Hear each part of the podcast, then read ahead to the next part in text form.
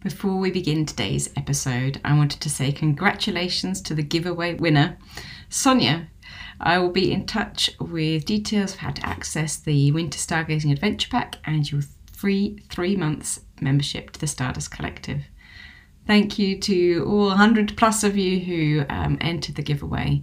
I have something very special for you in today's episode. Enjoy.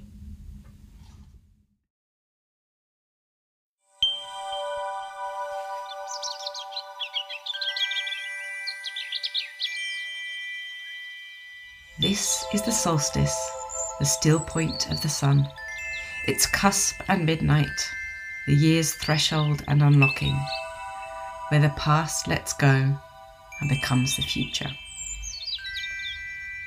Quote from Margaret Atwood. Welcome to this final episode of Tales of Winter Enchantment, a podcast that invites you to wrap up warm and head outside with daily voice notes from me, Agnes Becker, throughout December, right up until the winter solstice. And we're finally here. Today is the darkest day of the year in the Northern Hemisphere. The sunrise is at 8.04 and sunset at 15.53 here in the UK. And daylight is just short of 8 hours, meaning darkness will be around 16 hours. The Earth is tilted furthest away from the Sun at 3:27 a.m. here in the UK. And at this time, we are at the lowest energy. It's like the new moon, the bottom of the out breath. And it is the most inward facing time, time of reflection and a time of rebirth. I've only recently started celebrating these celestial moments throughout the year. And every time I do, it just reminds me that I'm on a planet spinning through space. It connects me with all those that came before me and the future generations too. There's lots of different ways to celebrate the solstice, and you can make it as unique to yourself as you like. I have a few suggestions, but before I go into those, I wanted to tell you a bit about how the Druids um, celebrated the winter solstice with the Scots pine. The Scots pine, as I mentioned in a previous episode, lives up to 300 years and supports hundreds of animals and plants. And it might be because of this importance in supporting so much life, as well as its evergreen needles, that the Druids are thought to have lit bonfires of Scots pine at the winter solstice to celebrate the passing of the seasons and to draw back the sun. And during the celebration in glades of Scots pines, um, they were decorated the pines with lights and shiny objects, and so the tree was covered in stars as a representation of the divine light. I wonder how you might mark the solstice today. Will you watch the sunset and have a little dance or say a few words? Perhaps you'll go stargazing. Maybe you'll let air through the house and freshen it all up for the returning of the light. Perhaps you'll light candles in the evening and tell stories. Our house, we'll do something simple. Probably get out some sparklers and light them in the darkness of the garden. You don't need to do much. It's just nice to mark this time of year and be aware of it. As today is the final episode of this Tales of Winter Enchantment podcast, I wanted to end with a special gift. A visualization to help you embrace the winter solstice and that weaves together lots of the tales of winter enchantment that I've told you. So I'd love to invite you to get comfy, somewhere quiet where you might hopefully won't be disturbed, and settle in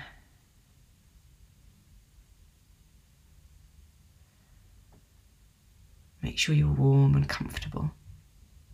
You can do this lying down or sitting down. And take a few deep breaths. A shorter in breath, like the day today, and a longer out breath, like the night time.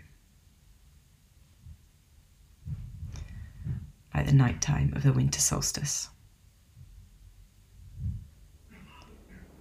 I'd like you to imagine that you're at the edge of a Scots pine forest before dawn. It's a cold, crisp night. and you can see Sirius sparkling in the southern sky. There are a few cold cirrus clouds above. You breathe in a lungful of air. Fill your lungs with air molecules as plentiful as all the stars in the visible universe.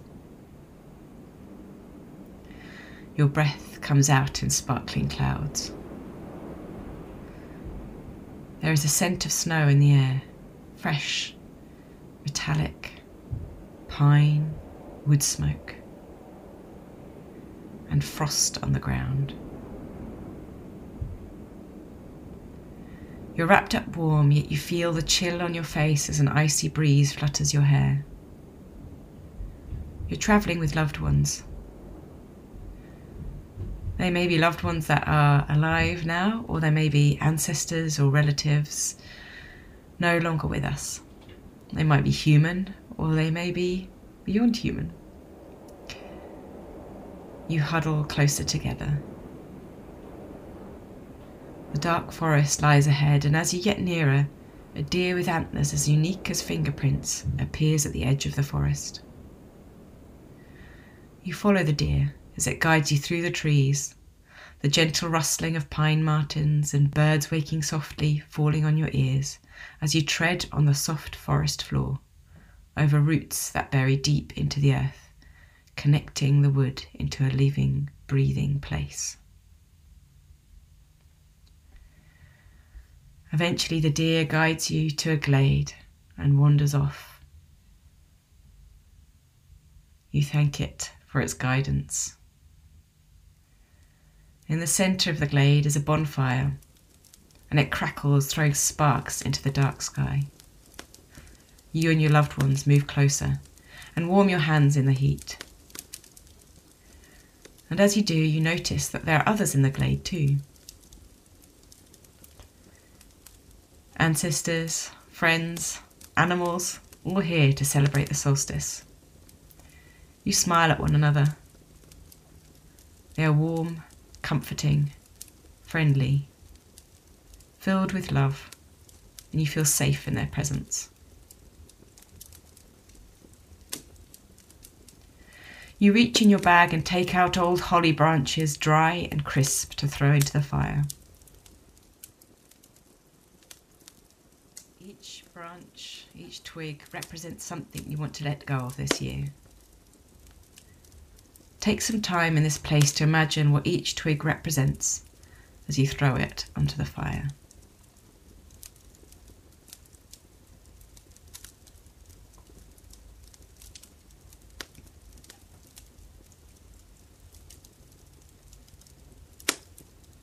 Someone starts to sing Stories are told and pies are handed round. There are logs with sheepskins to sit on, and you snuggle in with your loved ones, peaceful and content to be here, in the darkness and warm glow of the fire. As dawn starts to break, the weak winter sun piercing through the pine trees in shafts of light, one of the beings hands you a shiny object made of sparkling, glittering metal, glass, or ice. It has a particular shape that represents what you want to bring to light this year.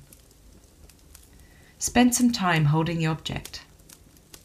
What is it? What does it represent? Gradually, everyone in the glade begins to hang their objects in the trees, the winter sun glinting and reflecting off them, and the glade is transformed into a sparkling celebration of light the light that will return from this day onwards.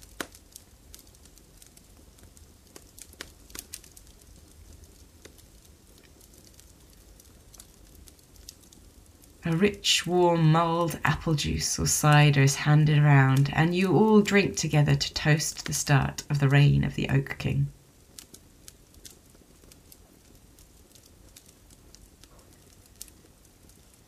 The sky gets lighter, and a robin begins to sing, filling your heart with joy.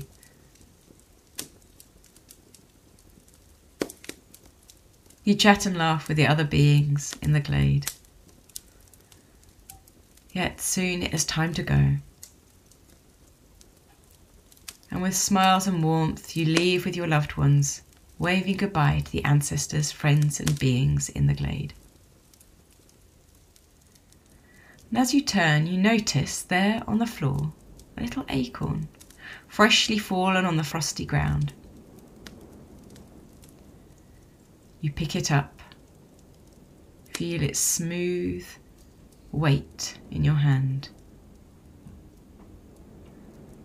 and carry it through the forest back home. The winter solstice is here, and the light will return.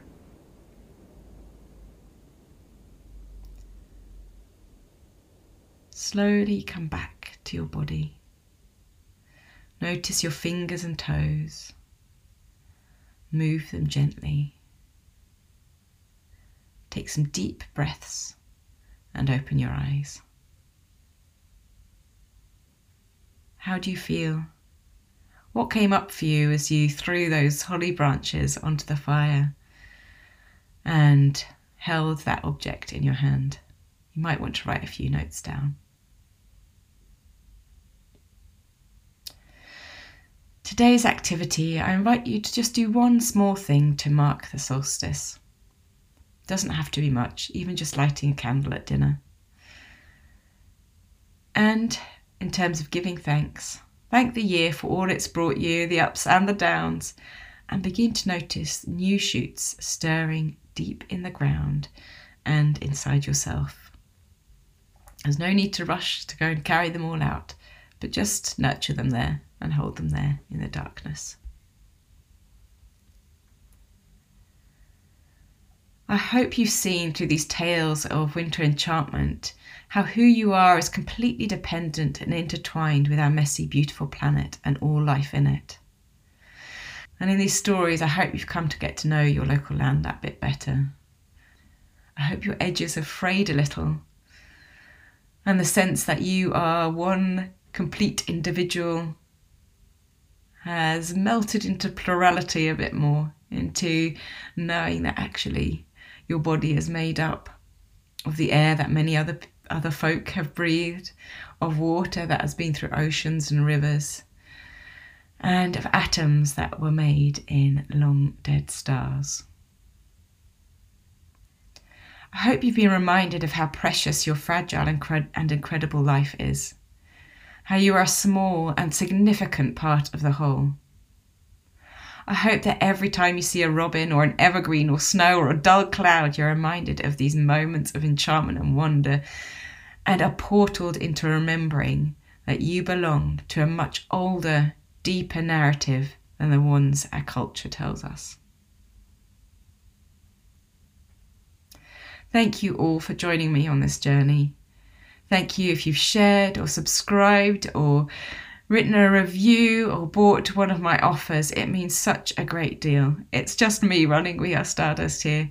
Um, I love it so much, and it's such an honour to be able to connect with other folk who are seeking a different way of living life to the fast paced, uprooted, disconnected one we are offered.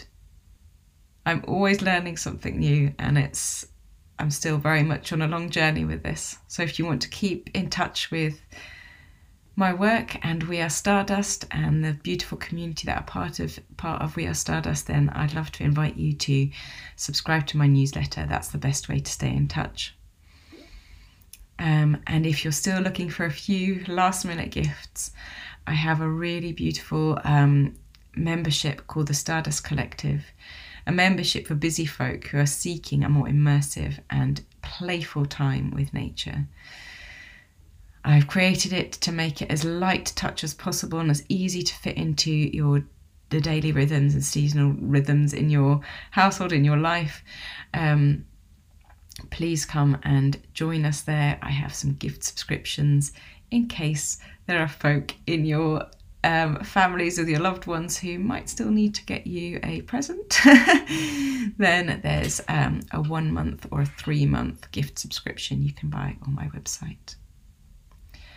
And I'd love to end with a quote from Katherine May from her book, Wintering. Plants and animals don't fight the winter. They don't pretend it's not happening and attempt to carry on living the same lives that they lived in the summer. They prepare, they adapt, they perform extraordinary acts of metamorphosis to get them through. Winter is a time of withdrawing from the world, maximizing scant resources, carrying out acts of brutal efficiency, and vanishing from sight. But that's where the transformation occurs. Winter is not the death of the life cycle, but its crucible. A gentle reminder that we're still in the middle of winter, even though the light is beginning to return, to take it slowly over the coming months. And do check in on Twelfth Night, the 5th of January, where I will have a little extra bonus episode for you here, waiting to just encourage you to hold the slowness and stillness of winter. Once again, thank you so much for joining me on this Tales of Winter Enchantment journey. And I look forward to seeing you in the world of We Are Stardust very soon. Take care.